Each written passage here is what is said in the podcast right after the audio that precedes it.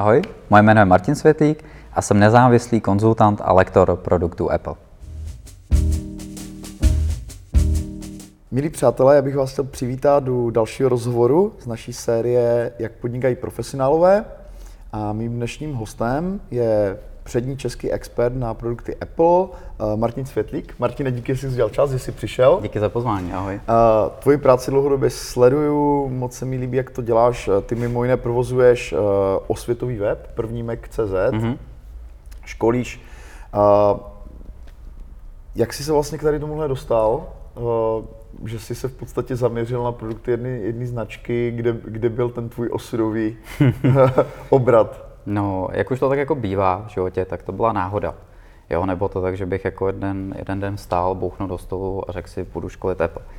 A abych to jako zkrátil, tak já jsem dřív dělal weby, no a samozřejmě ten první zlomový okamžik byl to, že jsem přešel na Maca. Takže já jsem toho Maca začal používat soukromně a profesně. No a pak ta druhý zlom byl, když jsem přišel do Prahy na školu. Tam jsem vedl organizaci iKnow Club. Na VŠE. Na VŠE. Mm. A, no a tam ten zlom byl, kdy přišla nabídka, že bych mohl tady v Olešovicích do Alzy mm. uh, dělat jakoby promotéra. No a tam jsem se setkával s těma lidma, viděl jsem ty jejich požadavky tváří tvář, no pak už to šlo samo. Mm. Vlastně můj tehdejší nadřízený Jarda, tak mi začal dohazovat první zakázky, a na konzultace, jo, nebo nějaké?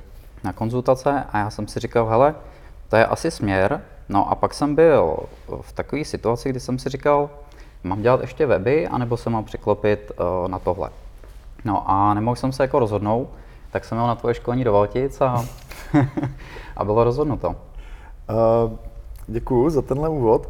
Uh, já když já teda nejsem eplista, mm-hmm. takže to znám jenom tak jako spíš spozdálí z druhé ruky. Uh, přijde mi, že ty produkty jsou tak jednoduché, že tam není co školit, takže vlastně co byly ty, nebo jo, co konzultovat, co byly vlastně teda ty problémy, se kterými se setkával třeba v té Alze, jako co je typický problém jako toho nového uživatele Macu nebo těch produktů, mm-hmm. že, je, že potřebuje vlastně nějakou jakoby pomoc?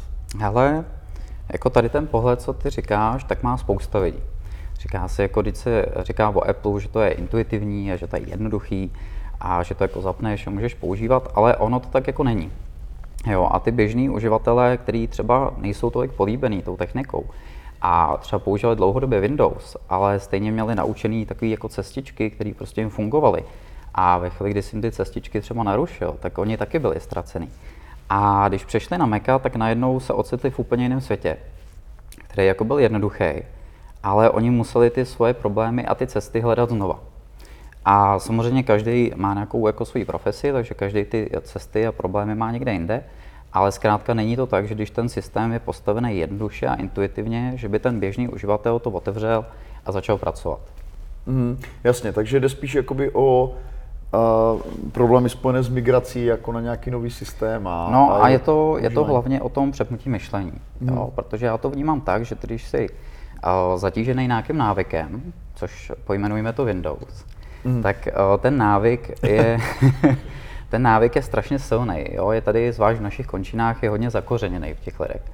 A ten Mac zkrátka nabízí úplně jiný myšlení. A jde o toto myšlení jakoby v té hlavě si někdy urovná, přepnou a říct si, ty já se na ty věci můžu koukat úplně jinak.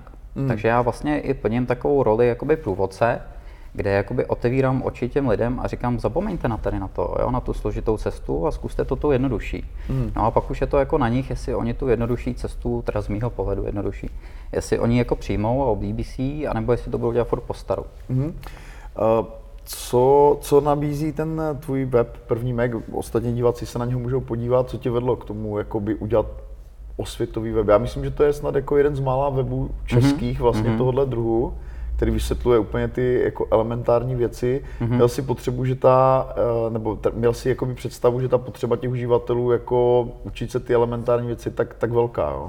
Jakoby těch uh, důvodů, proč jsem ten první Mac udělal, tak těch bylo několik. Já jsem uh, tu myšlenku měl v hlavě už dávno, ještě když jsem se tím ani jako neživil. Protože první Mac uh, provozoval Patrick Zandl.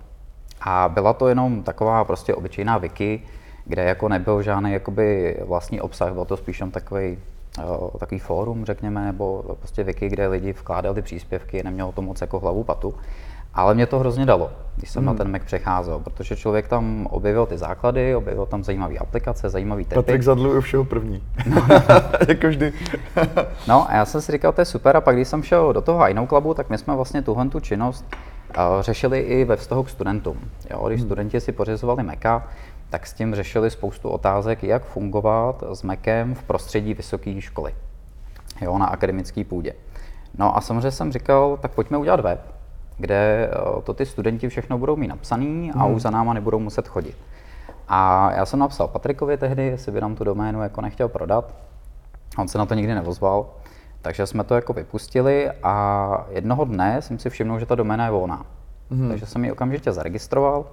Takhle zůstala rok, dva prostě u mě v šuplíku, než eh, s tím, když jsem samozřejmě, jak jsem říkal na začátku, tomu začal profesně tak nějak mít blížší vztah, tak to samozřejmě docvaklo do sebe všechno. Jo, takže jsem byl u tebe v těch Valticích a říkal jsem si, ty proč jako blogovat? Jo, vlastně já už nemám moc co jako nabídnout těm lidem, když bych psal blog, protože tady jablečných magazínů byla spousta v té hmm. době a sledovali novinky, přebírali články ze zahraničí. Petr Mára o tom dělal videoblog. Tak, že? tak, hmm. tak. Takže jsem říkal, hele, v tomhle tom nemám těm lidem co nabídnout a já nechci jakoby v situaci, kdy eh, lokalizuju zahraniční zdroje a dělám nějaký magazín. Hmm. Jo, takováhle myšlenka mě nezaujala. No a tím, jak jsem byl čím dál tím víc ve vztahu u těch začínajících uživatelů, no tak jsem si sepisoval všechny ty body, s kterými oni bojují na začátku.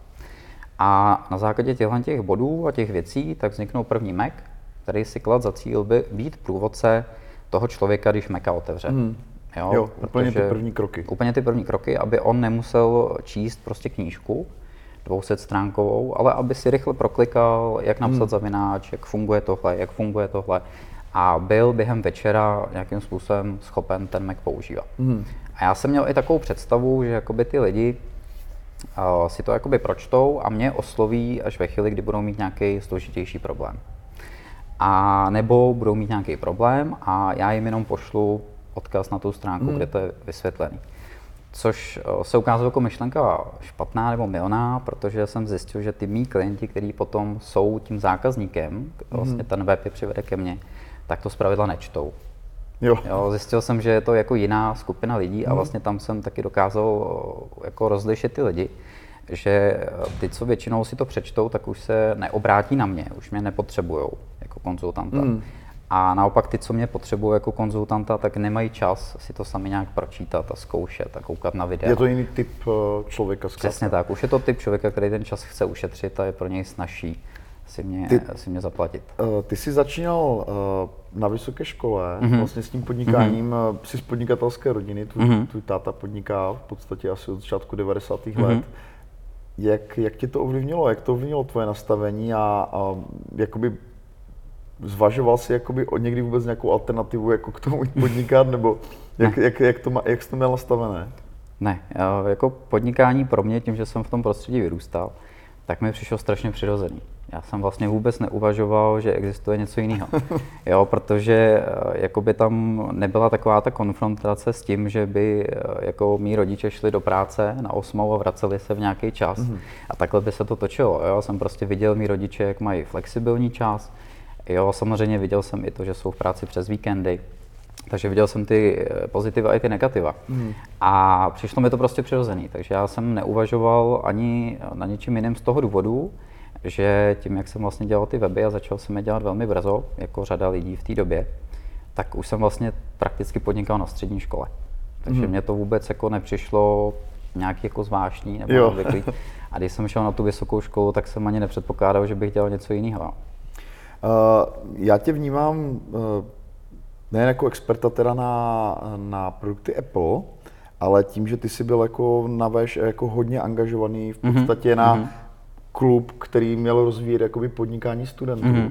tak uh, tohle mě rozhodně taky zajímá. Jako kdybys měl teďka hovořit uh, k lidem, kteří jsou studenti, dívají se prostě na tohle video, mm-hmm. uvažují, že by chtěli uh, podnikat. Doporučil bys vlastně lidem jít na volnou nohu, když jsou na vysoké škole, nebo jak, jak začít případně, mm. případně jak, do jaké míry jakoby posoudit vlastně tu náročnost, protože někdo, že samozřejmě studuje školu, která mm. Jako si žádá strašně moc jako času, pozornosti, mm. jiné školy jako dávají řekněme větší prostor pro nějaké mimoškolní aktivity, takže tak po těch letech, co si dělal ten um, I Know Club, mm-hmm. uh, měli jste tam jako spoustu podnikatelů, ty jsi viděl spoustu studentů mm-hmm. podnikat, tak jaký je tvůj pohled vlastně po těch letech na tuhle věc, na tuhle otázku? No, pokud někdo chce na vysoké škole podnikat nebo začít, tak moje jediná rada je začít teď hned, jo, žádný hmm. prostě až dostuduju nebo až budu mít titul. Na to v dnešní době čas není. Jo, dneska není čas čekat až po pěti, šesti, sedmi hmm. letech dostuduju a pak teda založím ten živnost nějak a budu to nějak jako zkoušet. Jako ta vysoká škola z mýho pohledu je dneska úplně ideální prostor na to si ty věci naprosto nezávazně vyzkoušet. Hmm. Jo, protože pokud ještě máš třeba nějakou podporu od rodiny, neřešíš věci jako hypotéka, hmm. neřešíš věci jako jsou děti, jo, nic takového nemáš na bedrech, tak si myslím, že není jako lepší příležitost než hmm. vysoká škola, kdy jakoby ještě máš i takový ten mindset nastavený, že tě nic jako netrápí. Jo, hmm. jsi jako free, eh, nezávazný, takzvaný studentský život, který dneska se trošku otočil v tom, že ty mladí právě začínají podnikat. A to si myslím, že je super. A prostě to je ideální, ideální hmm. příležitost. Jo. Co, co si spíš myslím, že řada lidí si musí to trošku v té hlavě taky přepnout to myšlení, to podobně jako s tím, když přijdeš na Meka. Protože se setkávám s tím, že bohužel furt ještě a tahle společnost hodně jede v tom režimu, jo, mít titul, najít si práci a hmm. takhle tam prostě chodit 10 hodin denně. Hmm. Jo, a to, že je jako splněná nějaká, nějaká meta. Jo, jestli mi rozumíš. Jo, chápu to samozřejmě, se s tím taky setkávám. Uh, doporučil bys třeba studentům, jako kromě toho, že jako začít teda, uh, jako obrátit se třeba na nějaké studentské organizace, které podporují podnikání, co bys, co bys doporučil? Co, co jsou pro tebe aktivní jako funkční komunity? Určitě. Samozřejmě každá univerzita nebo každá škola to má jinak. Ekonomka, kde jsem studoval, byla ve své době v tomhle úplně unikát, protože, co vím, tak v té době, kdy já jsem tam byl, na žádné vysoké škole v republice nebyla taková míra hmm. studentské aktivity. Takže my jsme tam měli asi 80 studentských spolků. Jo, tam, když se to vztáhlo na semestr, tak se jeden den konaly kodně tři akce studentský. Jo, což eh, si prostě troufám tvrdit, že do dneška je jako raritní. Jo. Hmm. Takže samozřejmě třeba ekonomka ta v tomhle ty předpoklady, takový ty podnikatelský, že ty lidi už vlastně chtěli něco budovat a jak se rozvíjet, tam jako by byly. Jo, což třeba krajský, krajský univerzity to mají nastavený zase trošku jinak. A tam jsou spíš uh, ty mezinárodní, jo, hmm. takový ty mezinárodní organizace typu ISEC a podobně, který působí po celém světě. A pak už mají jenom nějaké jako pobočky. Uh, nicméně k té tvý otázce určitě studentská organizace je super výchozí bod. Uh, ať už pasivně nebo aktivně, jo, protože pasivně tě dokáže nějak jakoby inspirovat, třeba tím, že ti tam pozve hosta, uh, s kterým ty by se normálně nepotkal, a aktivně, že se do té organizace může kdykoliv zapojit, no a tím získat naprosto úžasný cený kontakty, který řada lidí v praxi třeba hmm. velmi těžko schání. Jo, mimo jiné si zlepšit manažerské dovednosti tím, že organizuješ třeba něco tak, jak jsi to dělal ty. Uh, pojďme zpátky k tomu uh, tvému současnému podnikání. Uh, ty vlastně cílíš na relativně jakoby úzkou mm-hmm. cílovou skupinu. Jak eh, se propaguješ? Jak jako inzeruješ to, co děláš? Jaký, jaký používáš jako na volné noze v podstatě marketing? Tak dneska nejvíc je to ten web, první Mac. Jo. Já jsem vlastně ani to tak nějak jako nečekal, to jsou takové ty pěkné náhody. Jo, že vlastně z toho vznikne ten největší příjem mých zákazníků, hmm. protože ty lidi si to najdou na Google, protože buď hledají nějaký ten specifický problém, nebo už cíleně dneska hledají jakoby školení, konzultace a přesto mě kontaktují. Jo, pak samozřejmě jsou tam cesty, jako je Facebook, nebo různý portály, jako Naučme se, kde jsem taky vlastně začínal ty svoje věci mm. jakoby aktivně to může vystavovat. Pomoct, Takže to taky může pomoct, že člověk nemusí mít zaběhnutý web a jo, je to taky taková příjemná platforma, kde si to můžeš vyzkoušet a mm. zaběhnout a tak. Takže těch cest je několik, ale funguje mi nejvíc ten první Mac hmm. protože nějak se jako stalo, že ve vyhledávání se docela dobře umistuje. Hmm. Takže ty lidi jako se velmi rychle. Ten web je jako, jako moc pěkně napsaný, prostě je přehledný, stručný, uh, nedím se tomu, že je velmi populární. Uh, ty samozřejmě jako nejsi, nejsi Apple, hmm. jo, že prostě hmm. jsi nezávislý konzultant, hmm. uh, takže by mě třeba zajímalo, jak se díváš třeba na jako některé ty aférky kolem, hmm. kolem Apple, třeba poslední dobou uh, šlo vlastně o zpomalování vlastně těch mobilů v době, kdy se mm-hmm. vydávala jakoby nová verze, Že mě třeba jako zvenčí, nějak jako hluboce jsem se o to nezajímal, viděl jsem jenom jako grafy, které jako snad dokazovali, hmm. že šlo teda o jako cílené hmm. jako uh, zpomalování. Uh, jak se na tohle ty třeba díváš, jako jak na to reagovali třeba tvoji jako zákazníci nebo klienti, jo? že mě by to asi jako pobouřilo jako v podstatě jako uživatele toho zařízení. Jo? Já jako samozřejmě pokud uh, se tím živím, tak se na to snažím koukat co nejvíc objektivně. Takže snažím se vždycky nepropadnout té prvotní historii, ale, uh, hysterii, pardon, ale zjistit, jako, co zatím vlastně je. A uh, samozřejmě Apple není dokonalá firma, jo? Hmm. to bychom byli jako naivní, kdybychom si to mysleli. A tady v tom jasně Apple jako selhal z hlediska komunikace.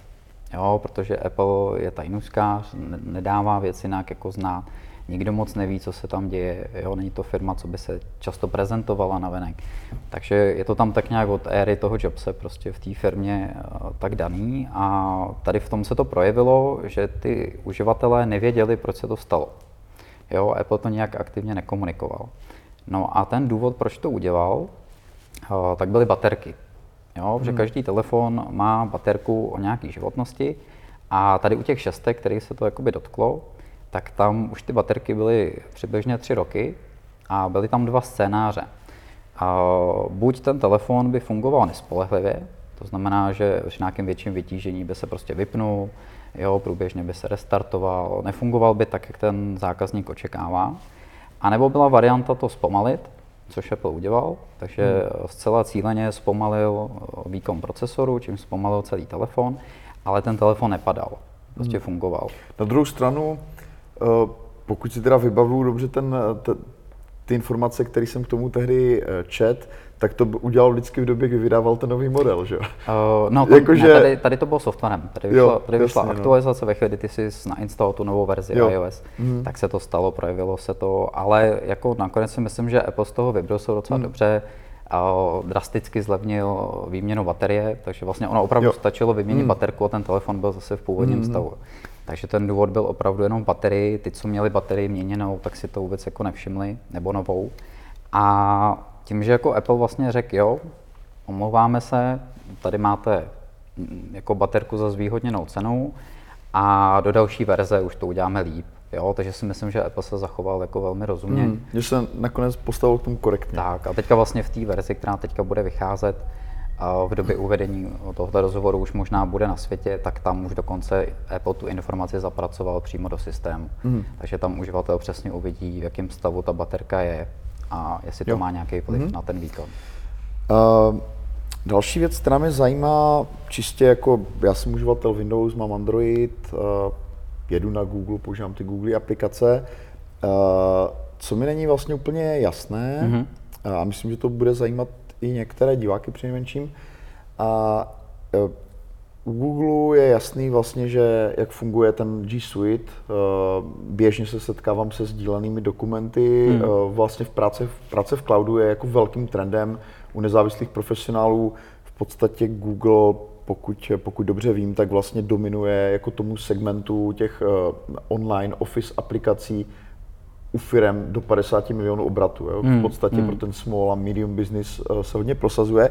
Nicméně vlastně Apple vyvíjí jakoby vlastní, že jo, nějaký jako cloud, cloudové aplikace, ale tím, že vlastně mě to nikdo nezdílí, uh, nepracuju s tím, tak jaká je vlastně ta jeho, řekněme, podpora té kolaborativní práce hmm. třeba v cloudu, hmm. jako jak, jak si vlastně stojí ty, ty jeho aplikace. Jo, jako řekněme, že uh, si ty nucený vlastně pracovat jako s Googlemi produkty, mm-hmm. nebo, nebo v podstatě u svých týmů, svých projektů jakoby používáš jako nějaký Apple Cloud a mm-hmm. jejich aplikace. Jako to, mm-hmm. Tohle by mě zajímalo, jako v jakém stavu je vlastně ta alternativa. No, myslím si, že Apple ten stav má velmi dobrý na to, co on potřebuje pro svý uživatele.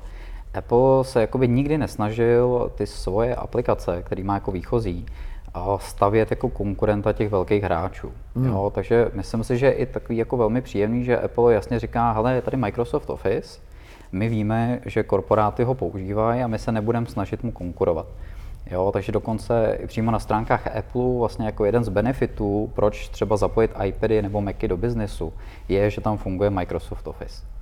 A to se mi jako na Apple docela jako líbí, že on prostě je si vědom toho, že tady jsou nějaký hráči v nějakých oblastech a nesnaží se jim jakoby vyloženě přímo konkurovat. Leč to často udělá, ale tak, aby jenom obsloužil tu svoji skupinu běžných uživatelů. Jo, mm. takže to samé třeba nejenom na kancelářských věcech, ale i uh, třeba v oblasti osobní produktivity.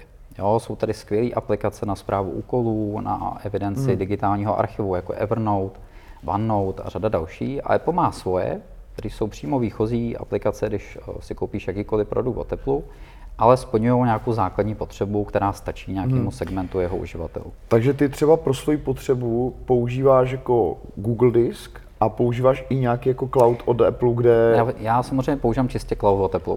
Jo. jo hmm. Takže Google Disk je pro mě okrajová záležitost, jo. když hmm. naopak mě to někdo sdílí. Já to aktivně jako nepoužívám. Hmm. Takže já samozřejmě pro svoje účely používám kompletně iCloud platformu, kde je možnost kolaborace jak nad dokumentama, tak eh, nad poznámkama, tak nad úkolama, hmm. nad všem tímhle tím. Samozřejmě je to limitovaný v tom, eh, že druhá strana často potřebuje mít taky nějaký produkt o teplu, a u těch dokumentů tam samozřejmě stačí internetový prohlížeč. Tam, jo. tam je to nastavený stejně, hmm. jako to má Microsoft nebo Google. Takže ještě třeba, když jsem byl na vejšce, tak jsem to tak často dělal, protože eh, většinou jsem si vzal roli tvorby prezentace hmm. a pak jsem kolegům, kteří na tom spolupracovali se mnou, opravdu poslal prezentaci v Keynote Oni byli překvapení, že to není v PowerPointu, ale i v tom uh, internetovém prohlížeči na PC to byli zvládat, jako, byli hmm. schopni zvládat editovat. Takže Apple tuhle tu zázemí, tu platformu má taky, samozřejmě není nějak významně rozšířená, ale těm běžným uživatelům to třeba stačí. Nepotřebují hmm. už ty nástroje, jako má Google, nebo nepotřebuje nástroje, Chápu. jako má Microsoft. Uh, o těch produktech Apple se vlastně často tvrdí, že jsou jako předražený. Mm-hmm. Jo? Ta cena mm-hmm. je tam, jako je, připlácí se tam za značku. Mm-hmm. Uh, mm, jak vlastně momentálně ty vidíš jakoby, uh, ten rozdíl v těch cenách? Jako platí to ještě, že vlastně třeba ty notebooky, telefony jsou jakoby výrazně dražší pro někoho, kdo se třeba to tolik nezajímá? Případně kolik třeba ty sám platíš jako měsíčně za nějaké extra služby vlastně hmm. Apple, protože vím, že tam třeba na tom uh, iCloudu hmm. uh, se platí vlastně za kapacitu, je to nějakým způsobem spoluplatněný, takže třeba kolik je Kolik jsou tvoje třeba měsíční náklady, které platíš jakoby za nějaké extra služby Google? Kromě toho, že jako Apple. vlastníš ten, eh, pardon, uh, Apple, uh, že vlastníš vlastně ten, ten hardware. No, jako takhle, ta cena má několik rovin. Jako říct, že to je předražený, si myslím, že v dnešní době už je hodně odvážný tvrzení. Hmm. Samozřejmě ty ceny se tady nějak vyvíjely, samozřejmě pro řadu lidí třeba nejsou úplně sympatický, ale netroufám si tvrdit, že jsou předražený. Jo, samozřejmě máme tady třeba dneska iPhone 10 za 30 tisíc. Říkám, možná je to předsudek, jo? Právě proto se na to ptám. Jako je hodně těžký říct, jestli telefon za 30 tisíc je drahý.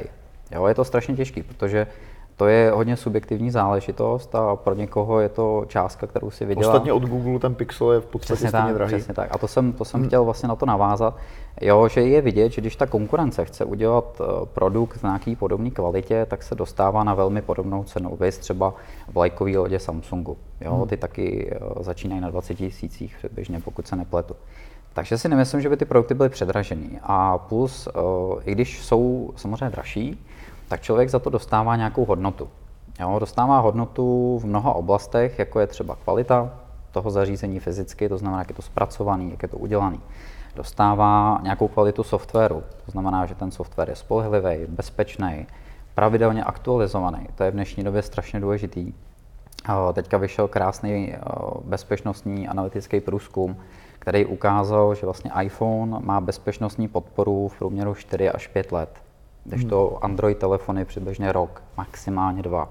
Jo, a to si myslím, že přesně to, co tu cenu tak nějak jako určuje. Ty si koupíš iPhone a máš jistotu, že za pět let bude pořád ten telefon plně podporovaný poslední verzí softwaru. Jo, u toho Maca, tak tam je to zase ještě nějaká dlouhodobější životnost.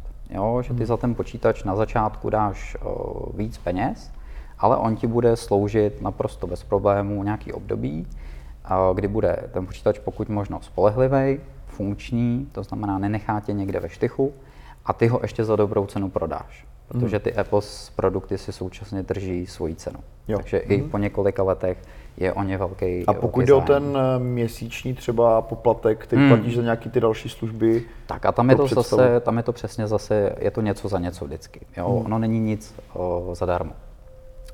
A třeba Google tak ti nabídne docela sympatickou věc, že si tam můžeš nahrát eh, fotky do Google Fotek a máš to prakticky neomezeně zadarmo.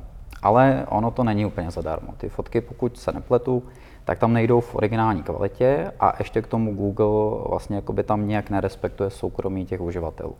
To znamená, podle jeho podmínek, nevím, co se změní z GDPR, ale podle jeho podmínek jsou ty fotky jeho. Ty hmm. bezplatné verze nejsou toho uživatele a veškerá jakoby analytika a to strojové učení dneska, který nad těma fotkama probíhá, tak se odehrává na serverech Google a Google říká, že tyhle ty věci, co z toho vyčte, může použít třeba pro účely reklamy nebo něčeho takového.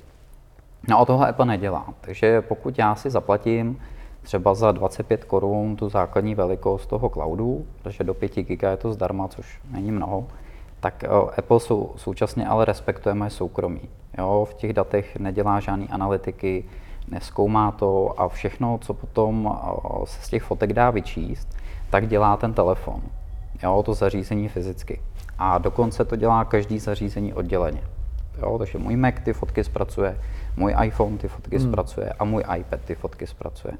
A je to samozřejmě daný tím, že on Google v tomhle má trošku těžší pozici, protože ty nejlevnější telefony, třeba v hodnotě pár tisíc korun, tak by výkonově takovouhle analytiku nezvládli. Musí si to Google udělat na těch serverech. Hmm.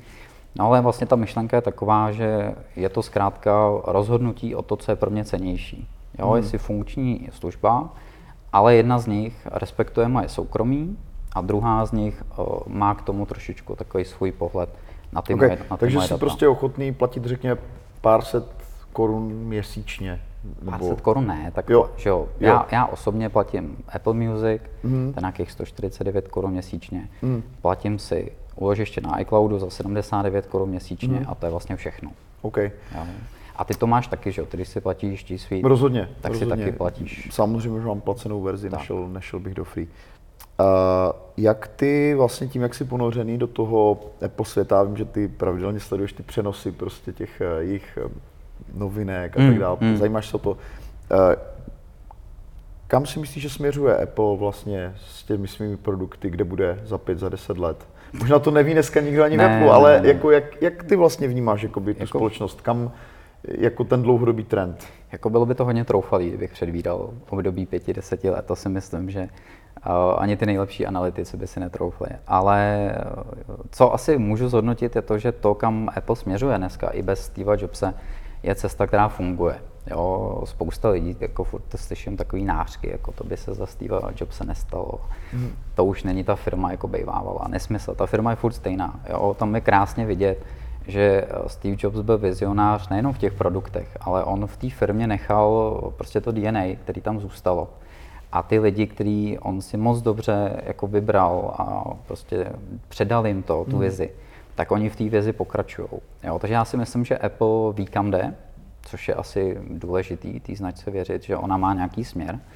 A to, kam nás ten směr jako dovede, to je otázka.